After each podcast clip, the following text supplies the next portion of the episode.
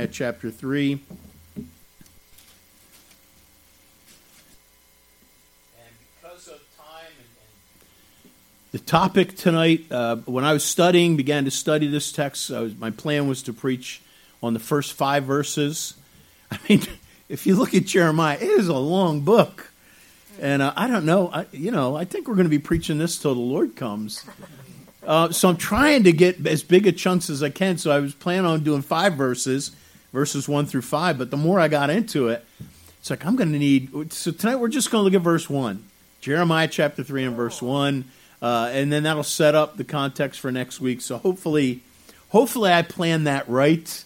Because uh, I have a feeling if we tried to do all five, it would just be too much. So uh, we're going to look at just verse 1, but I'm going to read the first five verses to keep that context. So let's all stand for the reading of God's word. Jeremiah chapter 3 uh, verses 1 through 5.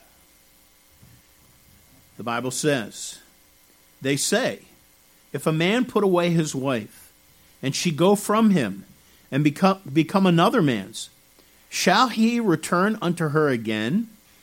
Shall not that land be greatly polluted? But thou hast played the harlot with many lovers, yet return again to me, saith the Lord. Lift up thine eyes unto the high places, and see where thou hast not been lined with. In the ways, in the ways hast thou sat for them, as the Arabian in the wilderness, and thou hast polluted the land with thy whoredoms and with thy wickedness. Therefore, the showers have been withholden, and there hath been no latter rain, and thou hast uh, thou hast a, a whore's forehead. Thou refusest to be ashamed. Wilt thou not from this time cry unto me? My father, thou art the God of my youth. Will he reserve his anger forever? Will he keep it to the end? Behold, thou hast spoken and done evil things as thou couldst. May God bless his word, and let's bow together in prayer. Father, we thank you for your word, and we pray today that you would minister to uh, many in our church that are going through various things. Um, of course, Lord, we think, uh, and I pray for Nancy, and I pray for um, Lori and those that have lost uh, their husbands. Pray that you would comfort them. I pray for those that are going through various trials. Joanne Tomkowitz, pray that you just encourage her and, and Ed and, and just be with them in a very special way. I pray for Peg. I pray you'd encourage her heart, and I pray that she would be able to get that brace off this week and that it would be a big blessing. I pray, Father, that you would use this the new roommate, believer. We praise you for that, Father, in the context of just providing another believer in Christ. Pray that you would encourage her. And we pray also for David that you would bless and encourage David's heart. And um, may they be a blessing and may they be used of you as well. And Father, as we direct our attention to your word, we thank you for the scriptures. Thank you, Father, that, they, that it is food, it is heavenly manna for us uh, to, to feed us, to feed our souls. And we thank you that we can be fed tonight, your word. I pray, Father, that it would provide the nourishment uh, so that we might have the energy and the blessing and the, the being equipped to serve you this week. We don't know what's going to happen this week. We don't know what's ahead for us. You already know. And so, Father, the, this text, the thing we're preaching on tonight, uh, is of Thee, and, and you know exactly what we need ahead of time, uh, and you anticipate uh, what we're going to be going through. So, Lord, I pray that you'd use this message and help us not be uh, quick to forget it, so that when that need arises, that we would have to glean and go back to these truths, that they would be fresh on our mind. And we ask your blessing now in Jesus' precious name. Amen. And you may be seated. Uh, remember, God said to Israel or Judah, "You have forsaken me, the fountain of living waters, and you've hewn your, you've they've hewn themselves out, cut themselves out, broken cisterns that can hold no water." Uh, and and praise the Lord, you and I are drinking at the fountains of living water. Happy now am I, my soul they satisfy. Judah could not sing that uh, because they were not drinking at the springs of living water. They were parched, uh, and because of their false uh, religion, their idol worship, uh, anything they were trying. It was like they were trying to satisfy their souls. They're trying to drink water spiritual water, but they had broken cisterns. They weren't worshiping God.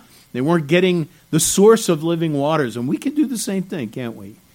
We really can. So, Jeremiah chapter 3, uh, we are going to look just at verse, uh, verse 1.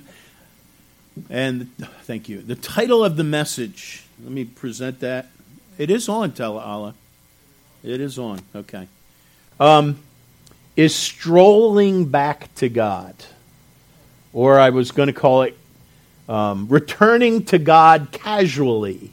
Let me explain why. This, this whole scenario of, of tonight and then what next week's text, first five verses, is the Lord is again really keeping the same themes as chapter 2. Um, he is communicating uh, all the themes and imagery that is in chapter 2. Uh, this whole idea of a relationship and, and that they were being unfaithful to the Lord, spiritual idolatry. He continues with all that. But he really emphasizes now in chapter 3, up to the first four verses of chapter 4, he seems to focus on this a new Hebrew word. If you remember, uh, up till now, there's been a Hebrew word. Uh, we've called it the rib pattern. RIB is the Hebrew word, and it is literally it's a legal term uh, for like a charge or a legal accusation. And God was accusing them, kind of in reply to them accusing God, as if God had done something wrong. And then God brings charges against them, uh, and he goes back and forth. Well, now he's going to move into using a, another Hebrew word uh, for the word turn. This, this seems to be a, a, big theme. He's kind of alluded to it. It's been mentioned or referred to in various verses in verse 19 and 24 and 35 of chapter 2. But this is going to be a major theme now in Jeremiah's in God's message through Jeremiah. And, and the idea of turning uh, has to do in various ways.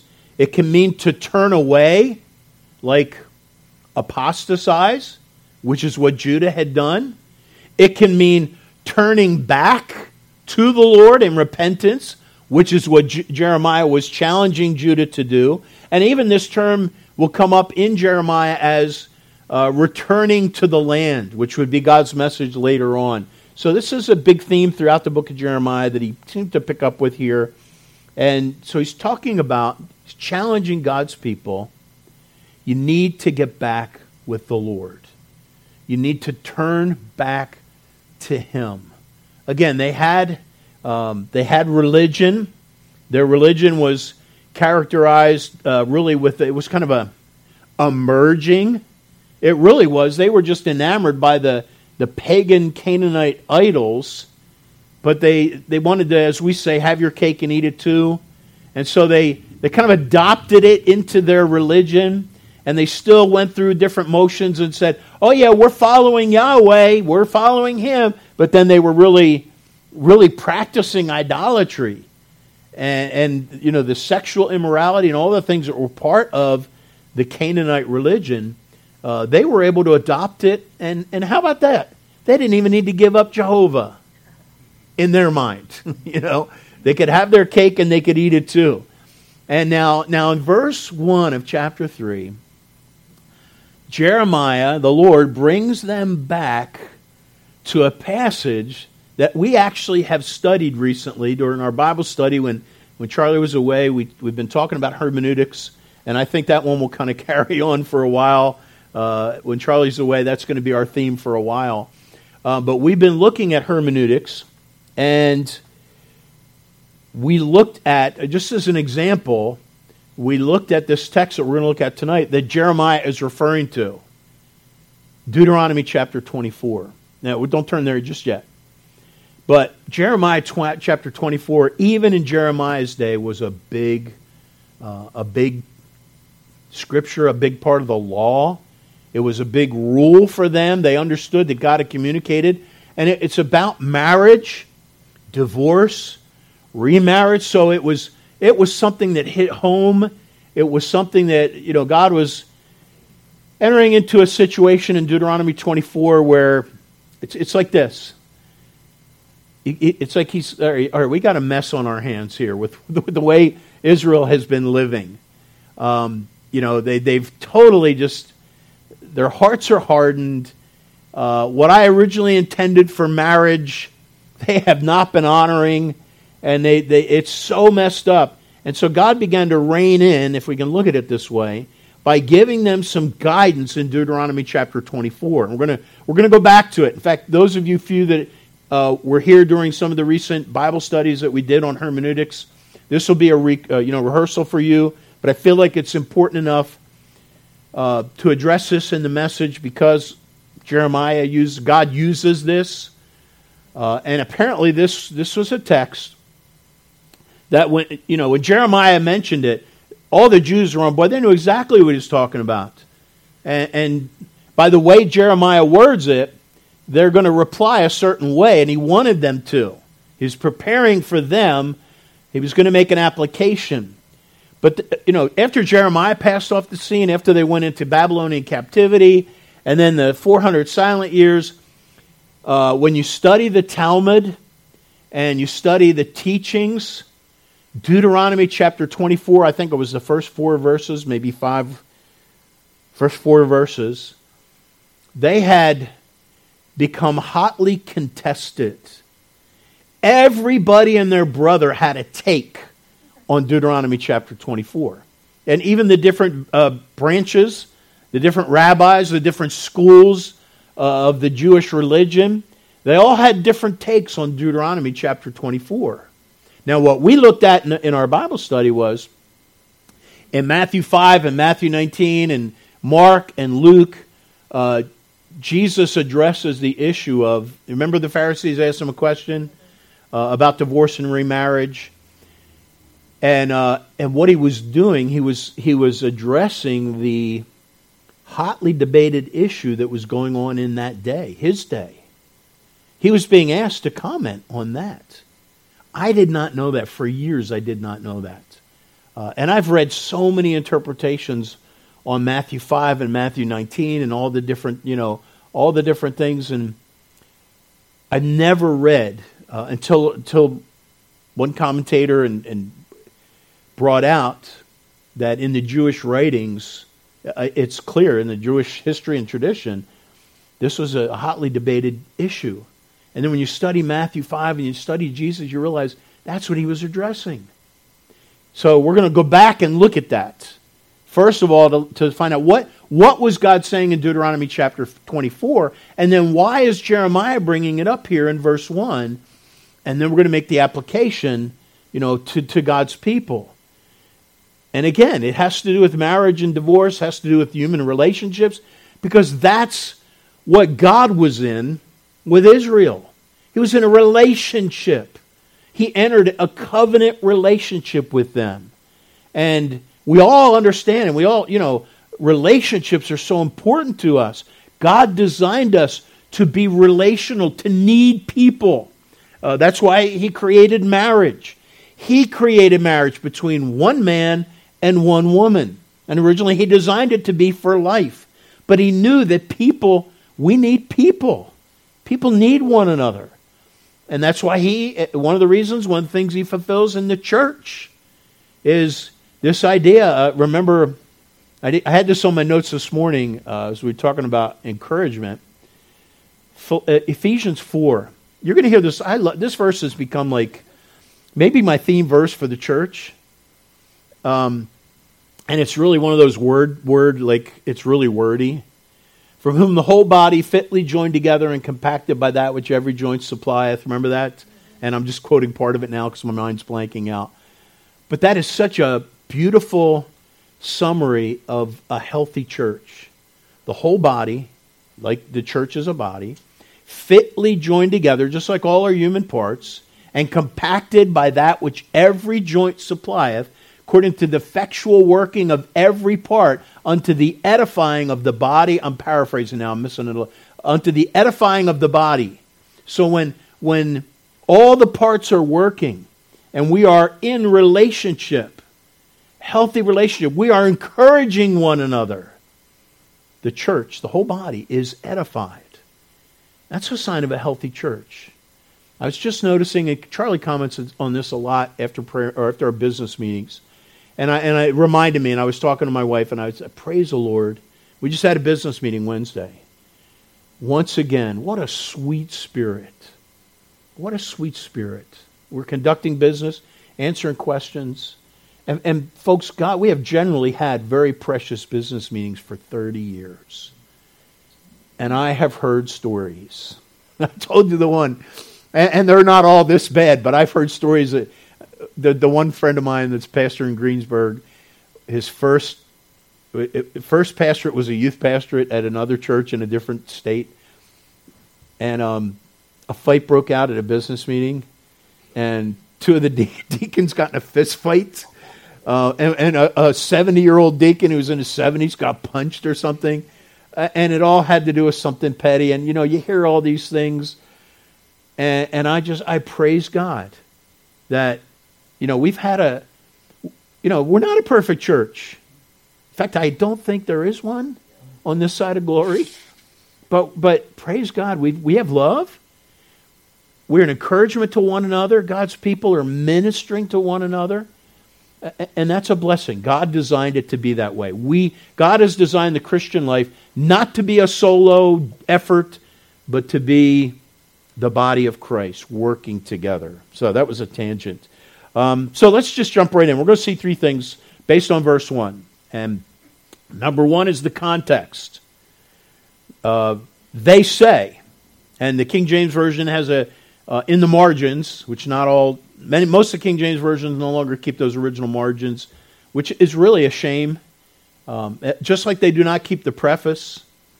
By the way, can I go on another tangent? Heard a preacher recently say, uh, and and it would that would be like a re- response to what I was doing on what say the translators, and you say the um, the preface to the King James version is not given by inspiration of God. And I would say, Amen. I never claimed it was but it does articulate the philosophy of the translators when they were translating.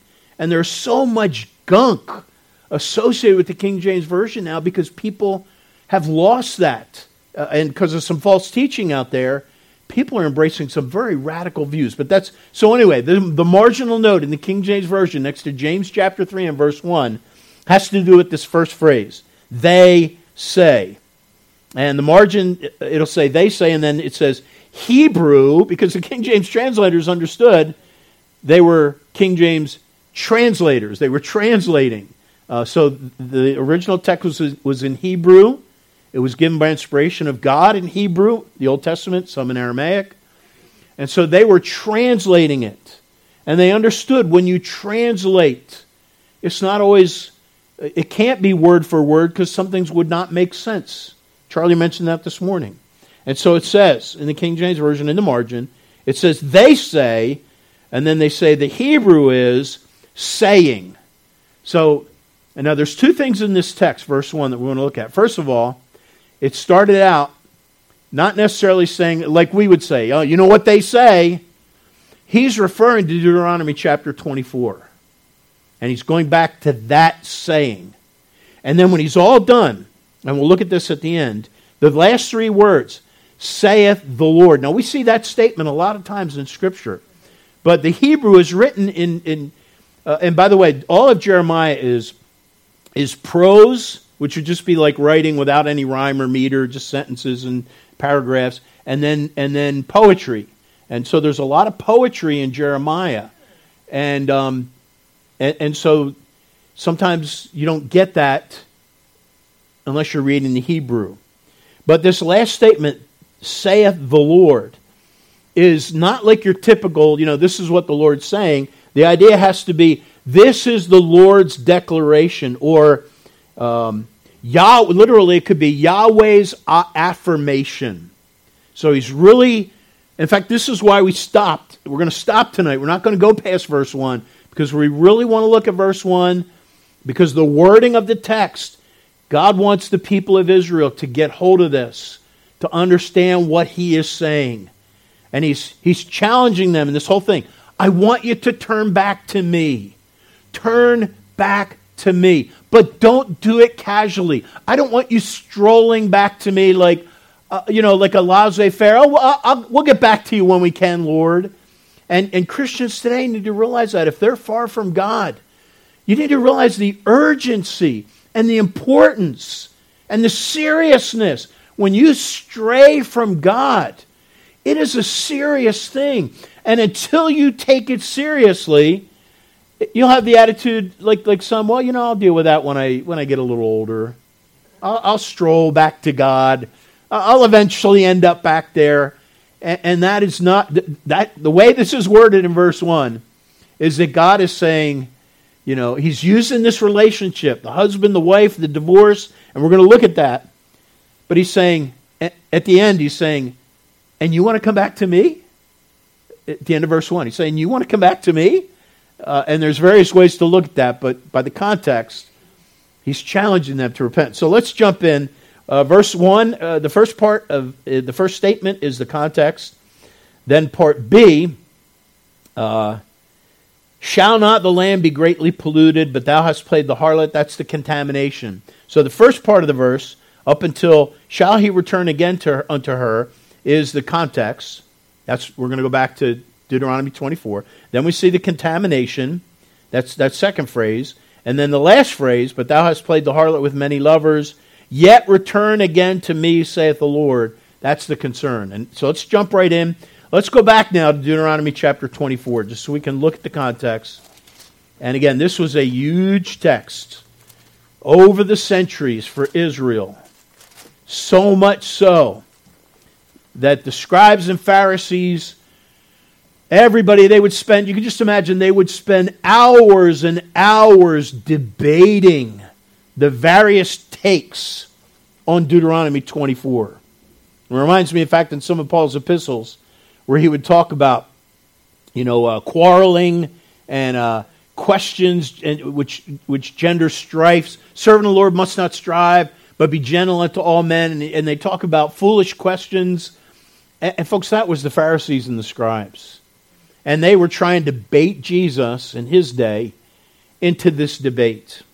So, and it all goes back to Deuteronomy 24. So let's look at Deuteronomy 24, beginning in verse 1. When a man hath taken a wife and married her, and it come to pass that she find no favor in his eyes, because he hath found some uncleanness in her, then let him write her a bill of divorcement, and give it in her hand and send her out of his house.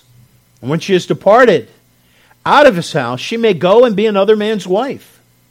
And if the latter husband hate her, and write her a bill of divorcement, and giveth it into her hand, and sendeth her out of his house, or if the latter husband die, which took her away to be his wife, her former husband, which sent her away, may not take her again his wife after she is defiled. For that now pay attention because this is what Jeremiah is emphasizing here. That is an abomination before the Lord. And thou shalt not cause the land to sin, which the Lord thy God giveth thee for an inheritance. So let's look at the context now. And of course, we're going to look at it in light of uh, when Jesus addressed it, when the Pharisees came to him, tempting him. Um, and, and it's interesting because when Deuteronomy 24 was written, uh, a little hermeneutics here. When Deuteronomy 24, verses 1 through 4 or 5 were written, God meant something. He wanted to communicate something. And, and like I said before, it was like the Lord is entering into this situation where Israel was, uh, in fact, Jesus would say, because of the hardness of your hearts, He permitted this, going back to this text. So, you know, God is addressing something here because of the hardness of the hearts. They were not living the ideal situation, you know, which would have been one man, one woman for life. That's always been God's standard for life. That's marriage. Marriage is honorable and all. But it was just a mess.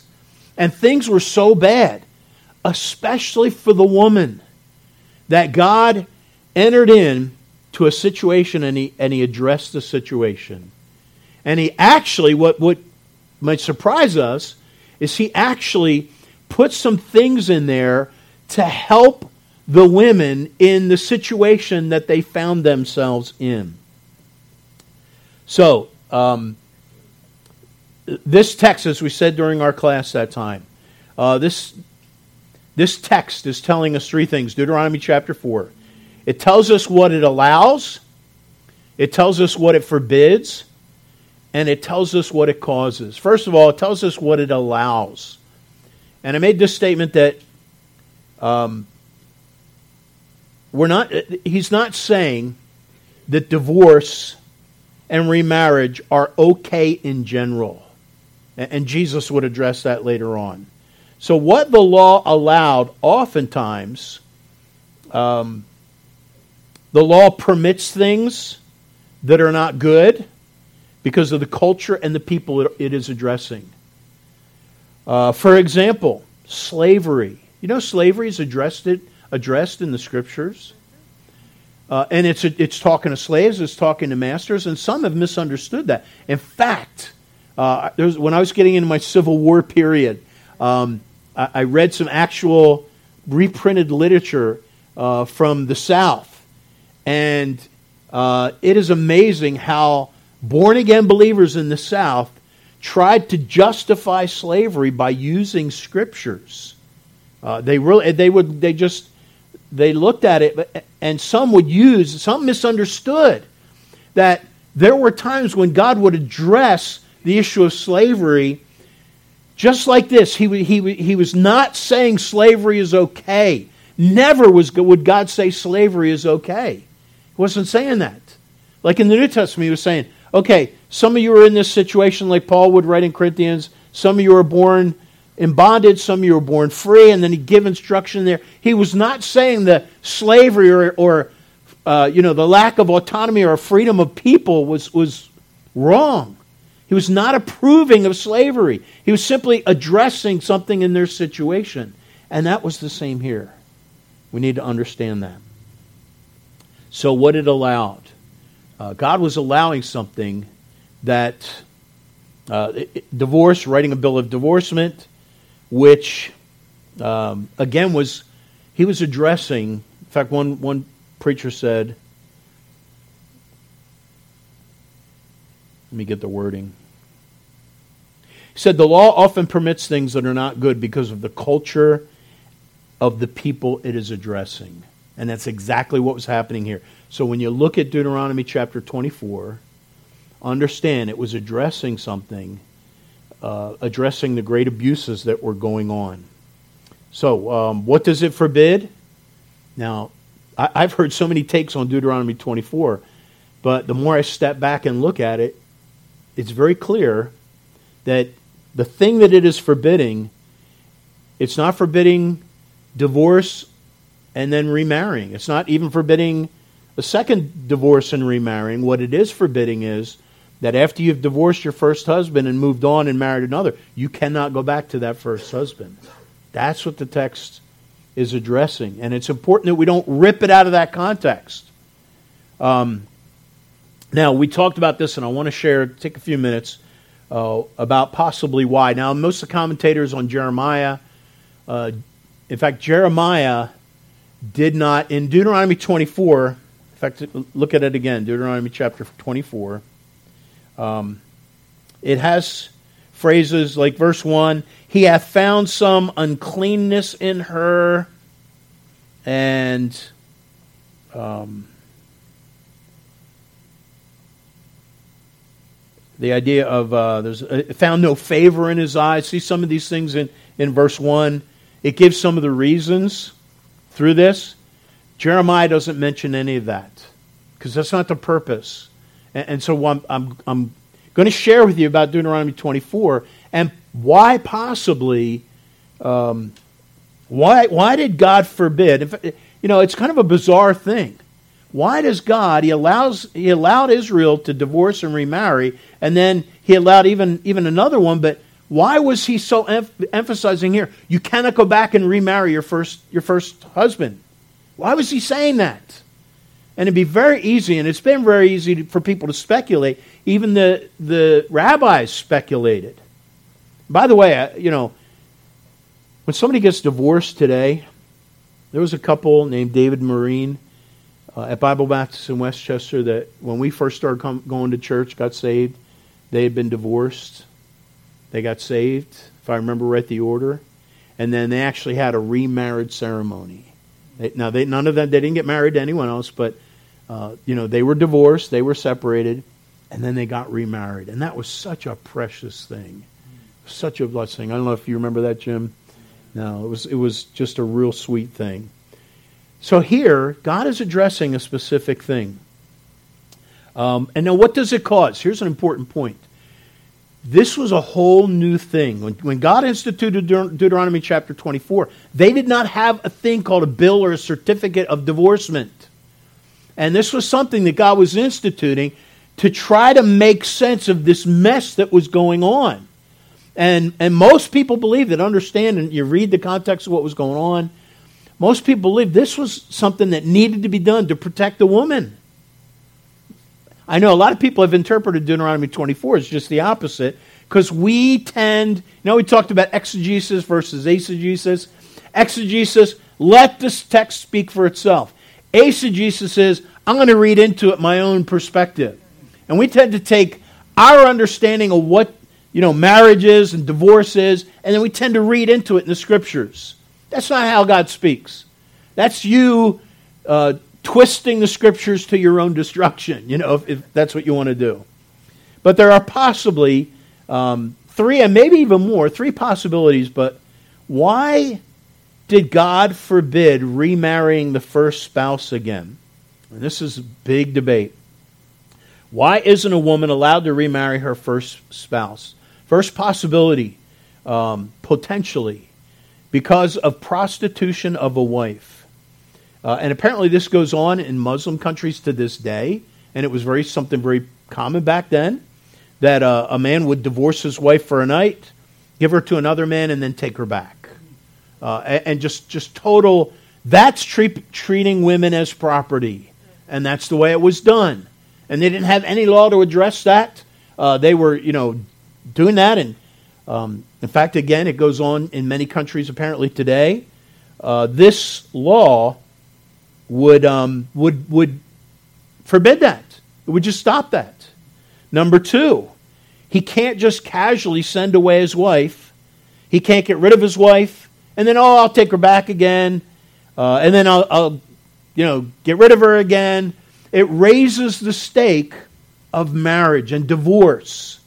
And well, it should. You know, it, again, it's not saying divorce is okay, but it's saying if you're going to divorce, you're going to do this, it needs to cost you something. That's the idea. And so, in order to just kind of make this idea, you've got this mess divorce, remarriage, divorce, remarriage. You've got to, you know, women, especially in this situation in that time, needed some help. And, you know, we had a dear man come to our church one time and made a comment that I would find out later. And you know, I'm glad I'm a pastor, uh, but because you, you get to fall back on every single thing you say, you know. And believe me, I have spoken out of turn so many times where I said something or I expressed my, and boy, you hear it. And that's okay. That's how I grow. Hopefully, I'm not making the same stupid mistakes I made 30 years ago, you know, hopefully. Uh, but that, you know, that's so, be gracious with evangelists because they can just come in and say whatever they want and then they can blow out. And that's what they do. So we had a guy come in and, and you know, he made some callous statement offhand and I don't think he intended, but he, was, he basically said that, you know, divorced people are, you know, they're like excess baggage. Or I, I forget how he said it, but, you know, we have some divorced people here and it's just, ooh, it was cringeworthy. You know, it was real cringeworthy. But folks, God, in addressing this, uh, he understands. And I, my heart breaks anyone that's been through divorce. When I hear someone that's been through divorce, I just automatically know this dear person has had some pain in their life. They've had some pain in their life. And they need great compassion, great love. And the church should be giving that. Um, so, again, that could be the po- second possibility of, of why. Now, remember, this bill of divorcement, in a sense, it really did. It protected the wife it, it released her from being under the authority of a, of a husband uh, after he put her away and he was not meeting her needs, he was not treating her right, and, and he did not get to do with her whatever he wanted at whim. And so, this bill of divorcement, the certificate of divorcement, was actually to protect the woman. And then there's a third possibility, and there's a whole article, maybe even a book written by um, a guy by the name of Ray- Raymond Westbrook. Uh, I think this article's online, or this maybe the book, The Prohibition on Restoration of Marriage in Deuteronomy. And he goes into the Hebrew word ketubah, which was the dowry. And he, in great detail, explains, and he's convinced that uh, there was a great abuse going on that had to do with dowry. And, and again, we don't understand this Jewish marriage and the system back then or some of these other cultures, but it had to do with, you know, when a wife, the wife's dowry, and that there was certain, the way it was going on with this whole divorce and remarriage, that there was ways, and apparently was happening, where a guy, if he played his cards right, to use the phrase today, could end up getting a double dowry uh, and the wife had no say in her possessions, and that this, one of the reasons for Deuteronomy 24, was to immediately stop that practice. So, you know, these are possibilities, and clearly, Deuteronomy 24, 1 through 4, was written to protect the women at a time when they needed it. Now, we fast forward. Let me just throw this in. We mentioned this in our, in our Bible study that there was a big debate going on in Jesus' day. And, and it's communicated very clearly in the Jewish Talmud, in Mishnah, uh, in the Mishnah, Gittin, Gittin chapter 9 and verse 10. Uh, there were so many takes on this. There was the, the house of Shammai. Uh, they, took, they were the more conservative in interpreting Deuteronomy 24, and they focused on this phrase A man should divorce his wife only because he, has uh, he found grounds for it in unchastity. That's the way it's worded there. In other words, here, look at, look at Deuteronomy chapter 24 and verse 1. When a man had taken a wife and married her, and it come to pass that she find no favor in his eyes because she had found some uncleanness. Many people believe that's a reference to sexual immorality. And therefore, and remember, this was the conservative side that said the only reason that she can get this bill of divorcement is if there's been infidelity in the marriage. That was the house of Shammai. Again, because he found in her an indecency. Now, then there was the other side, the house of Hillel. They focus on this. Again, going back. Um, if a man had taken a wife and married her, and it come to pass that she find no favor in his eyes. They focus on that. And they say, you know what? Any reason. They, she can do, he can divorce her for any reason. If she spoiled his dish, if she didn't wear her hair right, you know, there's any reason that she can just divorce her husband. Or he can, rather, he can divorce his wife. In fact, there was another school, even under that side, that said uh, even if he found someone prettier than her, because it says he, you know, she, that he, she found no favor in his eyes. So you got all these interpretations, but you've got two predominant takes with various branches of it the house of Shammai, the house of Hillel, and this was the debate of Jesus' day. So in Matthew 5, Matthew 19, Mark, and Luke, Jesus, when the, when the scribes and Pharisees are asking him about this, that Moses permitted this, they're going back to Deuteronomy 24, they were asking him to comment on this situation. And by the way, he wasn't so much agreeing with the, the house of Shammai and he did it was like he was he was definitely repudiating the house of hillel. Like no god never intended it and that's why he said have you not read in the beginning god made them male and female? And he goes back to this is what god intended originally. So he's definitely repudiating the house of hillel. But now let's so now let's go back to deuteronomy chapter 3 we're, we're running out of time here. Aren't you glad i just stuck to verse 1 we'd, we'd be, we'd be here till midnight if i went any further so they say, if a man put away his wife and she go from him and become another man, she shall return unto her again. Shall not that land be greatly polluted? And that's what Deuteronomy 24, it says um, in verse 4, Deuteronomy 24, 4, her former husband would send her away, may not take her again as wife after that she is defiled. And we got to talk, got to take a couple minutes to talk about this word defiled. For that is an abomination before the Lord, and thou shalt not cause the land to sin, which the Lord thy God giveth thee for an inheritance. This is what Jeremiah is focusing on. Israel, as a wife, has committed multiple idolatries in playing the harlot. And now, the issue is God is addressing, and God's saying, like, you want to come back to me? And then he brings out this idea that um, Shall not the land be greatly polluted? You have played the harlot. Uh, so let's let's look at this idea, defilement, and then we'll just end with this part, because it talks about being defiled.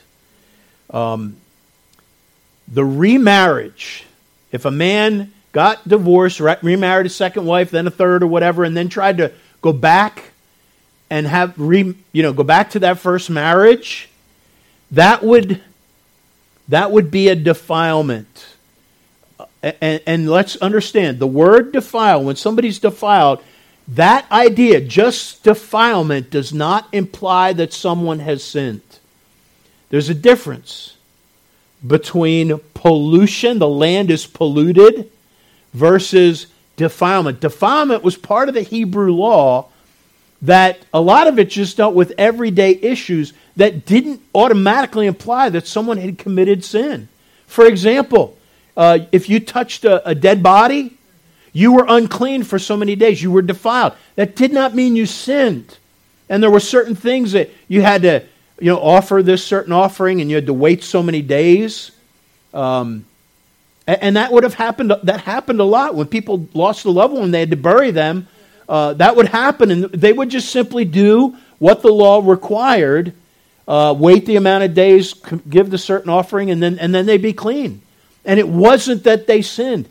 If a, a, a, a mother, not the baby doesn't have the mother, if a mother had a baby, she would be unclean for a certain amount of time. For a boy, a certain amount of time. For a, a, girl, a certain amount of time. And she had to wait that time. Then, like Mary, remember, she had to go and make an offering. Rich people would have something more expensive. Poor people like Mary offered some turtle doves, and then, and then they would be clean again. Mary certainly didn't commit sin. In fact, she didn't even commit physical relationship. But according to the law, again, the idea of being defiled in that context did not automatically mean that you sinned. But it was more of a reflection on a relationship. Let me see, and this may not be the perfect illustration, but I think it'll convey a, a little, a little bit. In a relationship, someone's perspective um, someone you care about, their perspective means a lot. Now, we live in a day, we used to live in a day where manners were very important. And one area of manners is, is I'm going to bring up because my kids have challenged us on this many times. I have taught, I've tried to teach my kids proper table settings. Some of you Liberians may be laughing at us because I don't know, or in your Ethiopian, I don't know, tell if they have but in America, you know, I grew up and there was a, a, proper way to set a table. Some of you know that? Like, I mean, the knife had to be here, the, the spoon had to be here, on the, on the certain side of the plate, the knife, the spoon, the knife, and then the fork. See, Kilsoon's going through, you know, and, and I think I'm getting it right here, you know. And uh, so when I would teach the kids to set the table, I'd say, okay, this is the way you do it. And they're like, well, why do we have to do that? Because that's a proper etiquette. That's the way you're supposed to do it. Says who? You know. Now, is that a matter of well, you sin if you don't do it? No, it's just it's something. It's somebody that you know somebody that it's somebody set it up long ago, and it's just it is you know it's a sign of etiquette. And here's the thing: God, in His laws, some of them we, we're not we don't even know why necessarily He articulated certain things, but He said, "You do this," and, and we know now that for example, some of the ceremonial laws, we know now based on germs and things they didn't know about that, uh, that some of that stuff was had to do with hygiene. God didn't explain it, but he said, you know, this he was doing it for their benefit. And no doubt that some of the things we still don't know, God had a reason for it. But it was more, for example, the idea of when you have a child, you're unclean, touch a dead body, someone you loved that died and you were there, you haven't sinned. But You've defiled yourself, so you got to go through the ceremony to become clean. And it was more not about the specific, you know, table settings like, oh, well, why is he calling us to do these ridiculous things? It was more of this is a this is consideration for our relationship with God. And so God established this thing and he said, listen, and we've already speculated on some of the reasons why God established Deuteronomy 24, 1 through 4. But the bottom line is, God said, if you ignore this, you will defy the land. In other words, you are totally disregarding my perspective. And, and many people will be like, who cares? I, I think this is a stupid rule. I don't want to do it. And, and now God is saying, and, and as Jeremiah is laying out this question, again, he says, If a man put away his wife and she go from him and become another man's, shall he return unto her again? And all the Jews would have said, No. That Deuteronomy 24, we know. You know, okay, the first marriage, you know, God allows divorce. Second marriage, the third, you know, God allows that. But you can't go back to that first. If you've gotten remarried, you can't go back to that first husband. They all knew that. So they would have answered this no. He says, Shall not the land be greatly polluted? And they're like, Of course it would. They all knew that. And this is one of those things, and I'll, I'll close with this, but this is exactly, Jeremiah is doing exactly what Nathan did in 2 Samuel chapter 12, verses 1 through 7. He comes to David and he talks about these two guys. Each of them have lambs. Remember that story? Cutesy little thing. And he's just asking, he said, hey, David, what do you think of the situation here? If, you know what? Let's give me a minute. I've got a minute. I'll try to make it the quickest minute in your life. Okay, Deuteronomy chapter 12. Let me just read this, scan through this really quickly because this is what Jeremiah was doing. Deuteronomy chapter 12, verse 1 And the Lord sent Nathan unto David, and he said unto him, uh, There were two men in one city, and one rich and the other poor. And the rich man had exceeding many flocks and birds. But the poor man had nothing save one little ewe lamb, which he brought up and nourished up, and it grew up together with him, and he named it. No, I added that.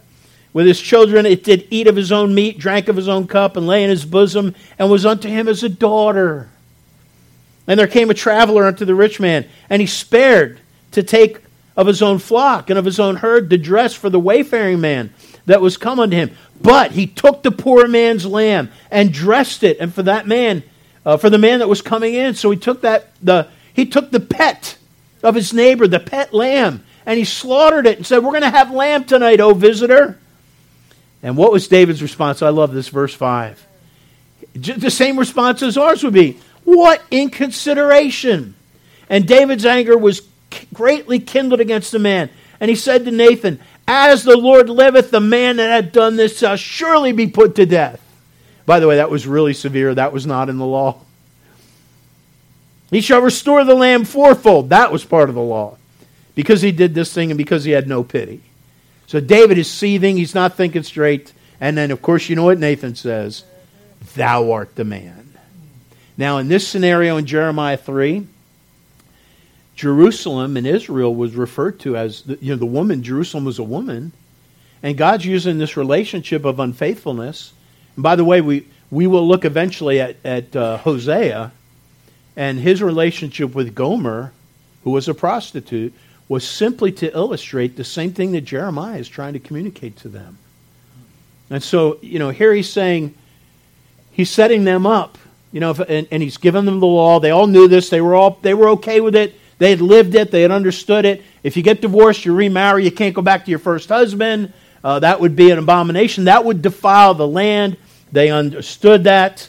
And then in Jeremiah chapter 3, Jeremiah says, But thou hast played, thou art the woman, it's like he's saying, you know, thou hast played the harlot with many lovers. And then we'll pick up with that, that next statement and into the following where he says, Yet return again to me. The idea is, and, and you want to come back to me? And that's the whole issue. That's why I call it strolling back to God. Like, if we have this attitude that, you know what, I, I can, I can get right with God anytime I want. Uh, you know, uh, when it's more convenient and I want to get serious about my relationship with the Lord, I can do that. You know, if you're a child of God, Hebrews 12 comes in that's grounds for God to say, you know what, if you're just going to play around, you'd be better off in heaven with me. And He's done that lovingly. Let's pray. Father, thank you for your word. Help us as we look at this whole story and this whole scenario and challenge of, of your challenge through Jeremiah to the people of Israel. Father, thank you for the way that you help us to see around those mental hindrances that keep us from seeing things clearly. And uh, Lord, I know that um, from what we understand, that the people never took heed to Jeremiah's message. But Lord, as we study this, we see your love, your long suffering, your patience with them. And we know that that's what we experience every day. Thank you for that, Lord. I pray for those that have strayed from you, uh, that you would use this message to return them to you, that they would realize how serious it is, uh, that you love them, and that you're chasing them to bring them back into fellowship with you. I pray that you'd get their attention. And Father, thank you that, as we'll find out next week, that you, you would have taken them back in great love. Father, help us to understand that. The goodness of God leads us to repentance. We pray in Jesus' precious name. Amen. All right, let's take our hymn books out, please.